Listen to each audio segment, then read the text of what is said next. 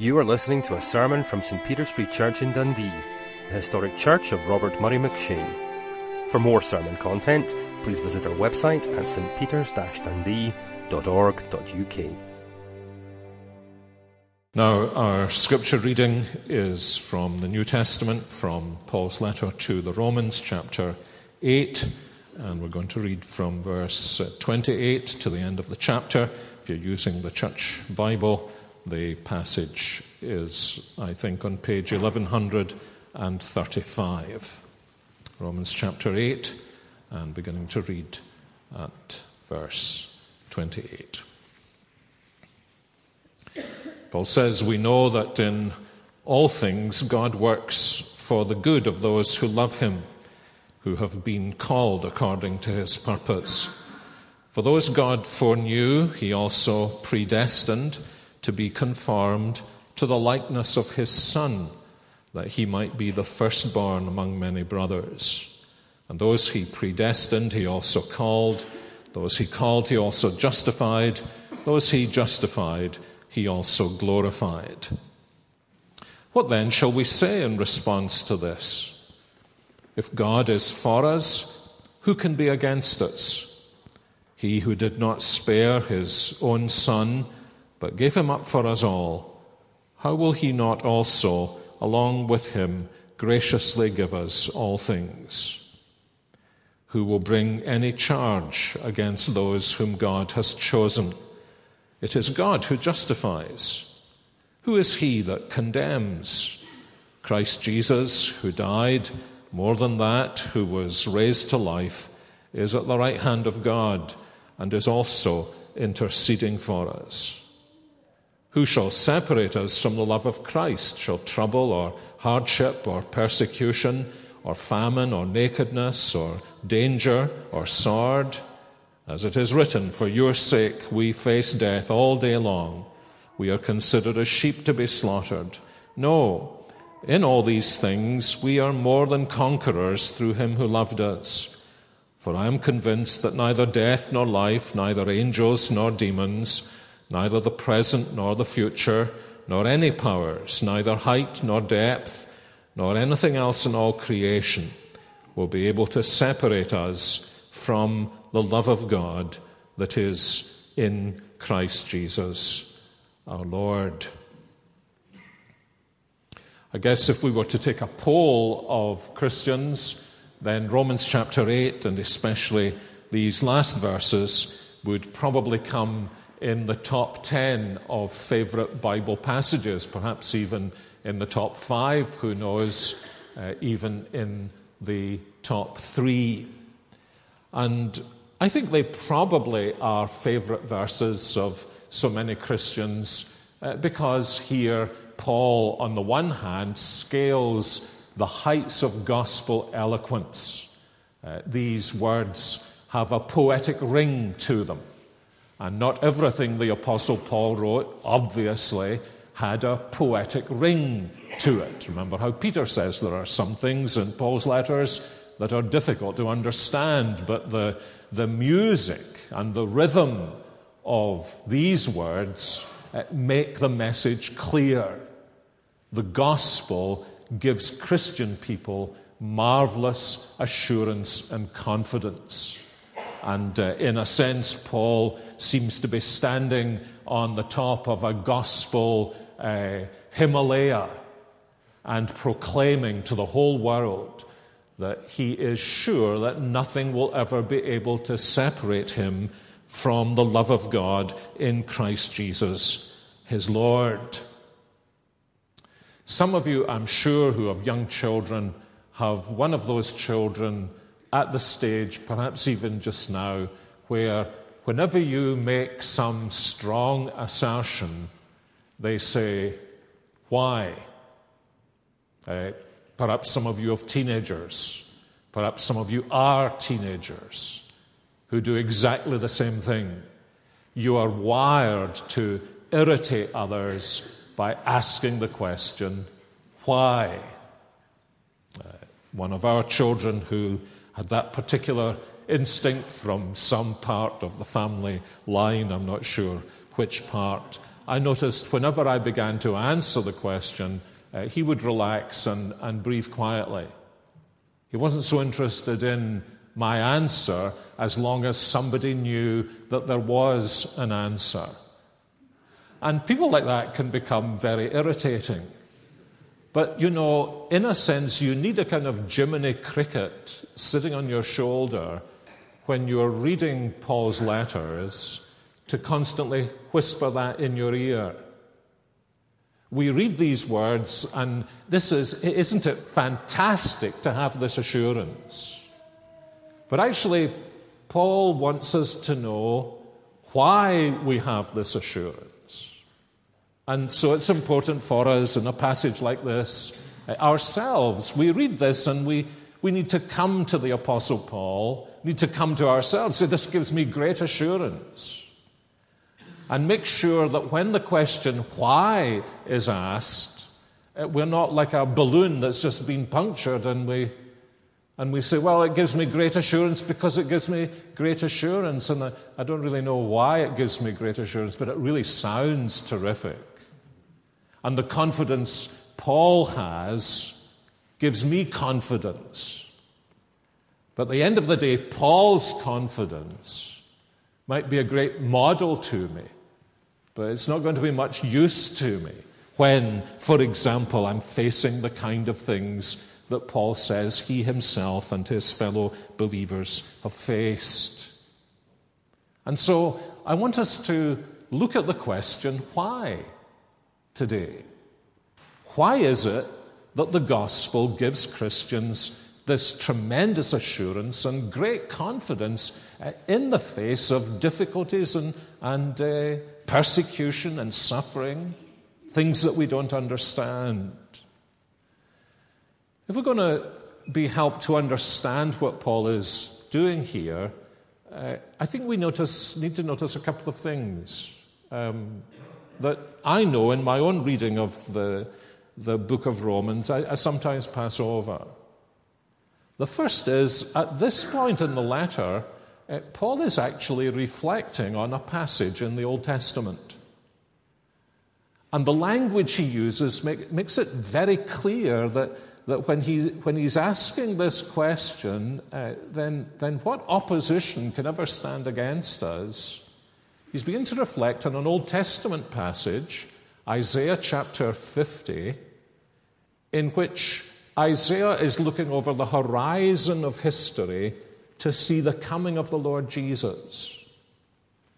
And he sees the Lord Jesus, he calls him the servant of the Lord, coming over the horizon and facing opposition and saying the very kind of things that Paul says here at the end of Romans 8. The language is, is an echo, it's a clear echo of words that are put into the mouth of the Lord Jesus. He has been here before, He can show us the way. And it's a very interesting thing as you, as you read through Romans 5, 6, 7, and 8, which are all about Christian assurance and the hope of glory that Paul keeps saying to us. He does it in verse 11 of chapter 5, verse 21 of chapter 5, verse 23 of chapter 6, verse 25 of chapter 7, and verse 39 of chapter 8. There is a chorus, a refrain that runs through all he says, where he says, Now all this is true in Jesus Christ our Lord. In other words, he is saying, this confidence is not rooted in anything in myself. This confidence is not even rooted in the level of my faith. This confidence is rooted in the Lord Jesus Christ and is mine only because even the weakest faith, as our forefathers often said, even the weakest faith gets the same strong Christ as the strongest faith. And so there is a sense in which anyone hearing these words who was familiar with the prophecy of Isaiah would immediately realize, oh, I, I see what he's doing. He's saying the things Jesus said because he knows these things are true of him because he belongs to Jesus. But there's another note that's struck in these verses that I think is particularly illuminating. You notice as Paul speaks here and as he challenges the universe to destroy his faith, he asks a series of four questions. And each of these questions, interestingly, begins with the interrogative pronoun who. Now, you notice, for example, in verse 28, he says, We know that in everything God works for good. In verse 31, he says, What then shall we say to these things? But do you notice in the middle of verse 31, the form of the question changes. If God is for us, who can be against us? In verse 33, who will bring any charge against those God has chosen? In verse 34, who is he that condemns? In verse 35, who shall separate us from the love of Christ? And my question is well, who is this who? Why does Paul not just say, What can do this? What can do this? That, that would have made perfect sense. Uh, it would have been perfectly accurate. It would have given us great confidence if we had followed through his gospel logic. But don't you think it's striking that when he's been saying what and what, that with this enormous consistency just in these verses, he changes the form of the pronoun, the form of the interrogative pronoun, and it becomes personal. So, who is this who? And at the end of the day, whoever might be the human instrument I have no doubt that at the back of his mind, partly because he sees it in the Old Testament prophecy, because he saw it in the life of Jesus as he wore the armor of God and lived this life of confident faith in the Heavenly Father, that the who he is referring to is actually the evil one, Satan. The one who is described, for example, by the Apostle Peter as the adversary, the one who's described by, by the gospel as the enemy, the one who stands behind so much that happens in the life of the Christian in order to destroy the Christian sense of assurance, confidence, and joy in the gospel. Satan knows, as Paul knows, that nothing can destroy our salvation. He makes that very clear. Absolutely nothing can destroy the salvation of God's people. But he also recognizes that there is someone, knowing that, who seeks to destroy the Christian's joy in that salvation, assurance in that salvation, confidence in that salvation, pleasure in that salvation. And that's fairly evident, isn't it? The gospel offers us so much, gives us such assurance.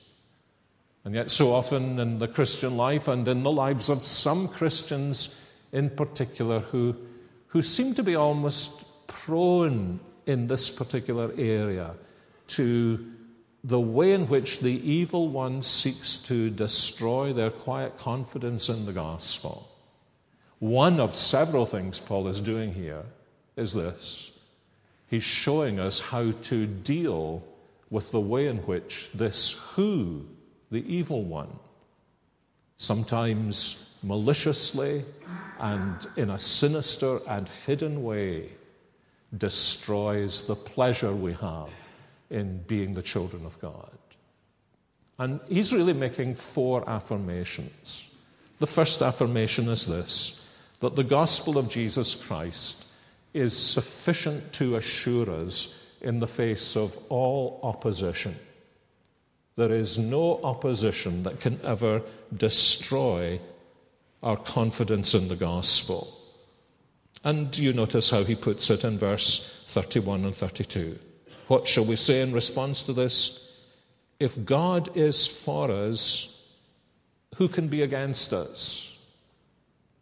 Now, notice the language. He's not saying, he's not saying if God is for us, nobody is against us. That would be head in the sand, wouldn't it? In fact, the truth of the matter is, if God is for us, people are likely to be against us. That's the teaching of the rest of the New Testament. Now, what he's saying is look, at the end of the day, if God is for us, at the end of the day, nothing ultimately can stand against us. Actually, he'd given us a hint of this. He'd said the reason is because God is working even in the things and the people who seem to be against us in order to fulfill his own purposes. It's like the Christian lives within the context of Joseph's words. They meant it for evil, but God employs even that evil for his own glorious purposes. So he's saying God works everything together for the good of those who love him, who are called according to his purposes. So, who can be against us? But the question is yeah, if God is for me, I understand nobody can ultimately be against me. Nothing can ultimately destroy the purposes of God who is for me. But the big question is this how do I know God is for me?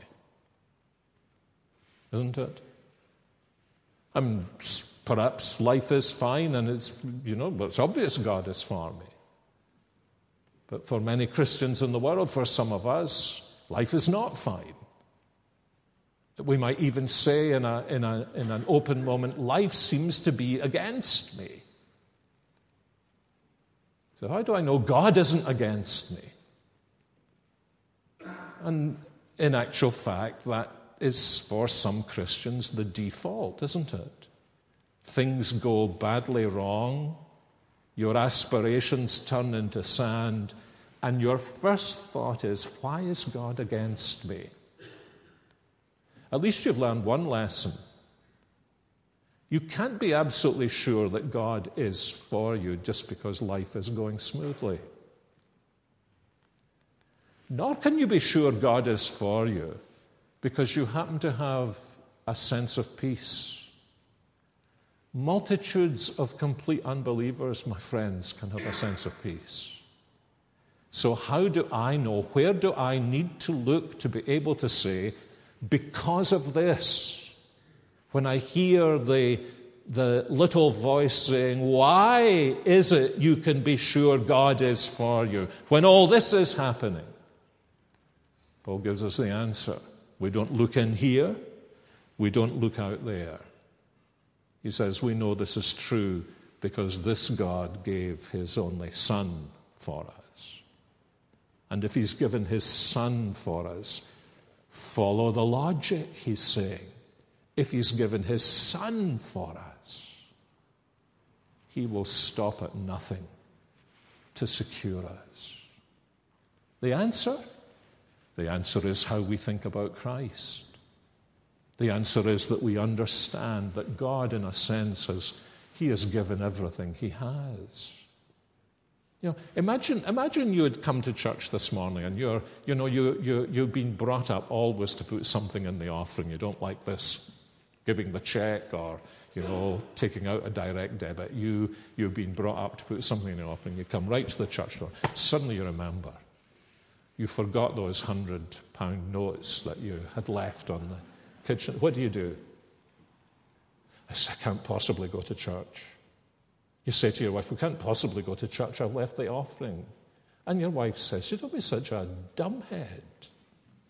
If we've come this far, it's a small thing that the money's still on the kitchen table. That's the kind of argument that Paul is using. He's saying, if he's gone this length for you, giving his son for you, don't be such a dumbhead as to let anyone persuade you that he isn't really for you. So he's saying, in order to enjoy this confidence that the gospel is sufficient in the face of all opposition, we need to keep our eyes fixed on understanding what it is that God did when his son died for us on the cross. It was a guarantee to us that nothing will be, ever, eh, be able to take us away from him, no opposition. But then you notice he goes on and he asks another question in verse 33. If the gospel is sufficient in the face of all opposition, now he wants to say the gospel is also sufficient in the face of all accusation. Who will bring any charge against those whom God has chosen? Now, he's not thinking here of uh, criminal charges, civil charges being brought against Christians because they are Christians. He's, he's thinking about charges of guilt. And for Paul, and by and large for the New Testament, charges of exposure of guilt and sin may be the ministry of the Holy Spirit. But when the Christian is charged with guilt, the source of that charge tends to be Satan, doesn't it? He is, as, as marvelous passage in the book of Revelation that pictures all this. Satan is the great red dragon, not able to destroy Christ. What does he do? He goes off in pursuit of those who belong to Christ. And what does he do? He becomes, says John, the accuser of the brothers.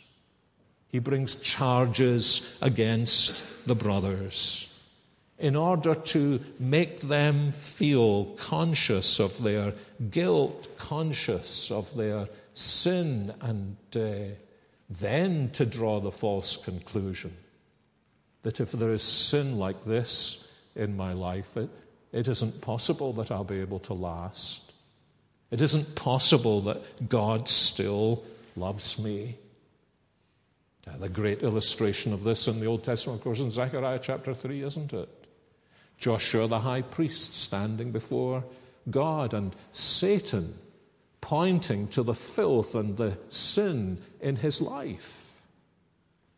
And uh, the Lord commands him to be covered in new robes so that none of these accusations can stick to him. And that's the gospel, isn't it? That's the that's, that's one of the reasons why to myself I keep saying, and to others I keep wanting to say, we need to understand that if we have been justified in Christ, we are as righteous in the sight of His Father as He Himself is.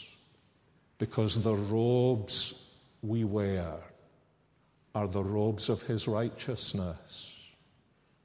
And so there is no accusation of the evil one that can possibly stand. Remember how John Newton puts this so beautifully, doesn't he? And approach my soul, the mercy seat where Jesus answers prayer. There humbly fall before his feet, for none can perish there. I sometimes wonder if he was thinking about his poor friend, William Cowper, who was driven at times demented by these accusations that he wasn't fit for God. And then Newton goes on to say this Be thou my shield and hiding place that sheltered near thy side, I may my fierce accuser face and tell him, Christ has died. And nothing can stick because I'm hidden in Jesus Christ. So he wants to assure us that there is no opposition that can stand against the gospel, there is no accusation that can penetrate the gospel. And then he wants to say the gospel is, in the third place, sufficient to guard us from all condemnation. This is very interesting, isn't it? He deals with accusation of guilt and, and unworthiness, but, but then he he speaks about con- why this order, why condemnation? I mean, you would think, wouldn't you, if I know that no accusation can stick against those who are in Christ, why does he even bother raising the question of condemnation? You, you see what I'm saying? if I know no accusation can stand against me, then any question of condemnation seems absolutely irrelevant. Well, it seems that way, doesn't it? Actually, the language Paul uses here is the same language used in Romans chapter 8, uh, verse 1. There's no condemnation for those who are in Christ Jesus. And, and it's, it's got the atmosphere of the prison cell in it. And I think what Paul is addressing here is something I've noticed numbers of Christians experience. They know they are justified by faith in Jesus Christ, and yet they still feel condemned. You know, you, you, may, you may think, well, anyone who understands the gospel would never experience that. Well, wait till you're 45 or 60 and I've hung around all kinds of Christians. And you'll discover there's actually, there's actually an amazing number of Christians experience this. They understand that the gospel teaches us nothing in my hand I bring, simply to thy cross I cling. Jesus has done it all. I'm justified by faith and not by any of my own contribution. Understand all that and have come to Christ. And then, as they go on in their Christian lives, and you can see again why Paul uses the personal interrogative pronoun who. They, they know all this and yet they still feel condemned. And, and then they begin to condemn themselves. John, the Apostle John, he knows that. He says, when our hearts condemn us, uh, we need to know that God is greater than our hearts. And, and perhaps that's uh, the kind of experience that, that you've gone through often enough. Actually, one of the good things about this is it says to you, this isn't a new thing. You're not the first person, and you're not alone. This is an extraordinarily common experience among Christians, which is why, as I say often for Christians, you know, something goes wrong or, or they stumble, and their first instinct is, is to feel profoundly condemned. And in their experience, they, they kind of end up back in the prison house, don't they? They, they can never fully enjoy their salvation because uh, it's not the voice of the child that says, Why? It's, it's a sinister voice that says, Look at you. You're condemned. And you know it so well, you're condemning yourself. Well, how does the gospel deal with this? Again, there's a beautiful illustration, isn't there? in the Gospels, Simon Peter fails the Lord Jesus and, and he, he condemns himself. And you remember how Jesus said to him, Peter, when that happens, remember this, that I have prayed for you, that your faith will not fail. And uh, that's exactly the answer Paul gives, isn't it? He says, Who is he who condemns? Christ Jesus has died for us. He won't condemn us. He's been raised to life for us. And then he adds this not only is that true, but he is at the right hand of God, interceding for us. Now, I don't think the New Testament makes all that clear what that means, but what it does mean is this that He is there. And when I, when I feel this condemnation, what do I need to do? I need to raise my eyes now to where He is and to think in the very presence of the Heavenly Father, who is the only one who can ultimately condemn me.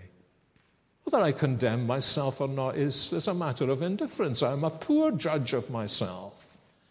But there at the right hand of the Father, I see Jesus Christ. And I know He is there making intercession for me. Uh, the hymn that nowadays people like to sing to a modern sovereign grace tune, I think it is, and often don't know it's actually an old hymn before the throne of God above. When Satan tempts me to despair, and tells me of the wrong within. Upward I look and see him there who made an end of all my sin. Because my sinless Savior died, my sinful soul is counted free. You see, no condemnation. And God the just is satisfied to look on him and pardon me. And here's the great thing the New Testament tells us the Father always hears him. You know, when you feel that condemnation, you, you think to yourself that, this, that these, these voices, to which I had my own voice, so strong, so loud, I don't even know whether God can hear me. No, but there's something more important than God hearing you, and that's God hearing him. And the scripture tells us the Father always hears his Son. And so, this great confidence, we can be sure that the gospel is sufficient to enable us to face all opposition. The gospel is sufficient to silence all accusation. The gospel is sufficient to guard us from all condemnation. And this is why the gospel is also, as he says at the end of this passage, sufficient to guarantee that there will never be any separation. Here's another very interesting thing. He kind of he lists every possible category in which he thinks there might be power to separate a Christian believer from the love of God in Jesus Christ. And he tells us this is impossible because God's power is absolutely perfect. In all things, he works for the good of those who love him. Verse 28. His plan for us is perfect. And this explains so much, doesn't it? Verse 29. Those God foreknew, he also predestined. Now, just, you know, calm your mind if those words stimulate excitement in you and ask yourself, what does he foreknow us for and what does he predestine us to? Answer to be conformed to the image of his Son, that he might be the firstborn among many brothers. Now, listen, if he's conforming you to the likeness of his Son, then your experience is going to be like his Son. It's not going to be a bed of roses and comfortable clouds that will bring you to heaven. And if he's conforming you to his son, then the apostle is saying all of these things that seem to have the potential to separate you in the hands of the heavenly Father become instruments by which he transforms you and shapes you and cuts off the rough edges and, and brings you to a new sense of dependence and to a greater sense of the power and glory and grace of Jesus Christ. And we can be sure that His purposes are absolutely perfect. His power is perfect. His plan is perfect. His purposes are perfect. Those He predestined, He also called. Those He called, He also justified. Those He justified, He also glorified. Here's another hymn you need to know by Augustus Montague Toplady. I remember seeing that name when I could read in the hymn book Augustus Montague Top. There's a name to die for. And he has this marvelous hymn that reflects these verses in Romans 8 a debtor to mercy alone.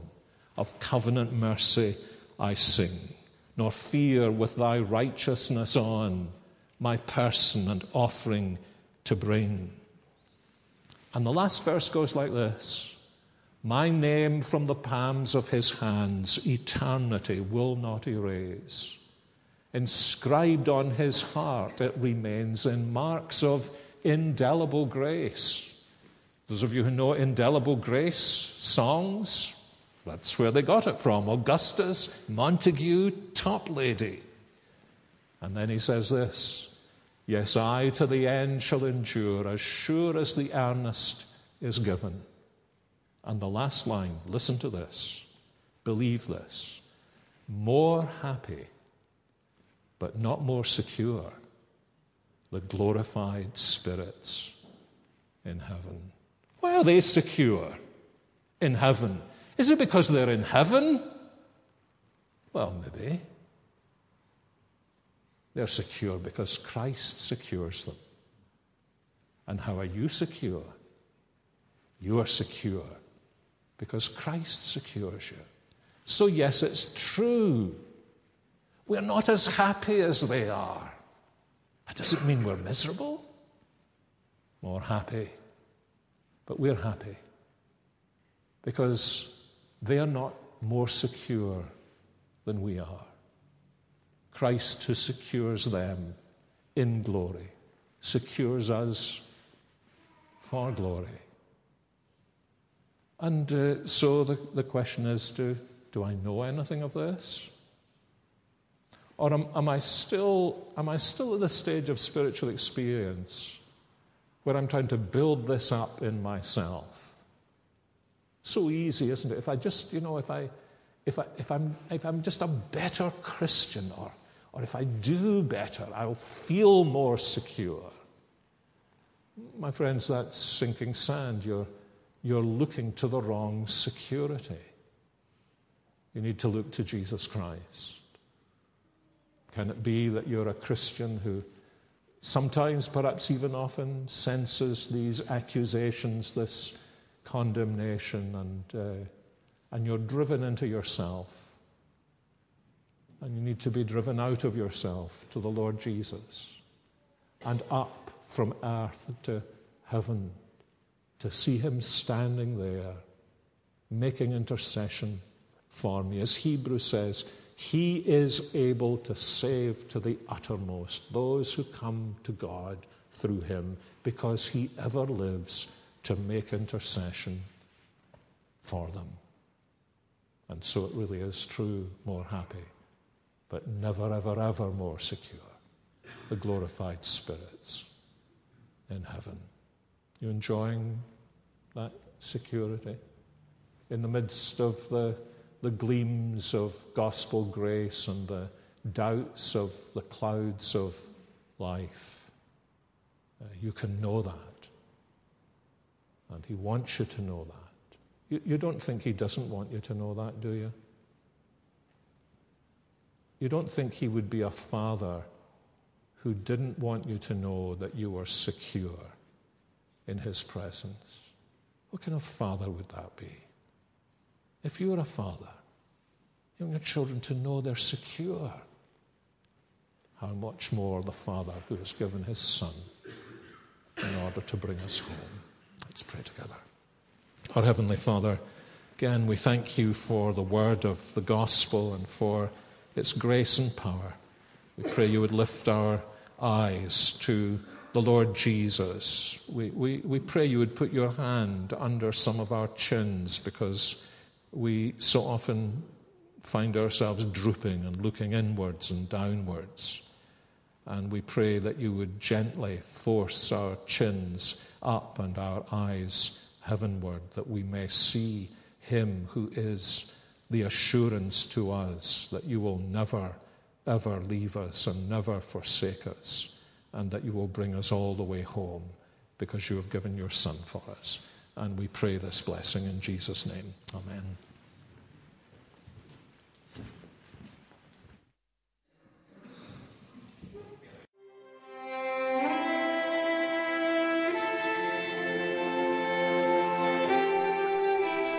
Thank you for listening to this sermon from St. Peter's Free Church in Dundee. If you found this sermon has been helpful to you, please help us to continue building up and assisting the people of God. Visit our website at stpeters-dundee.org.uk. For information and training on persuasive evangelism and how to share your faith biblically, please visit the website of Solas, the Centre for Public Christianity, at solas-cpc.org. Once again, that website address is solas-cpc.org. Thanks for listening.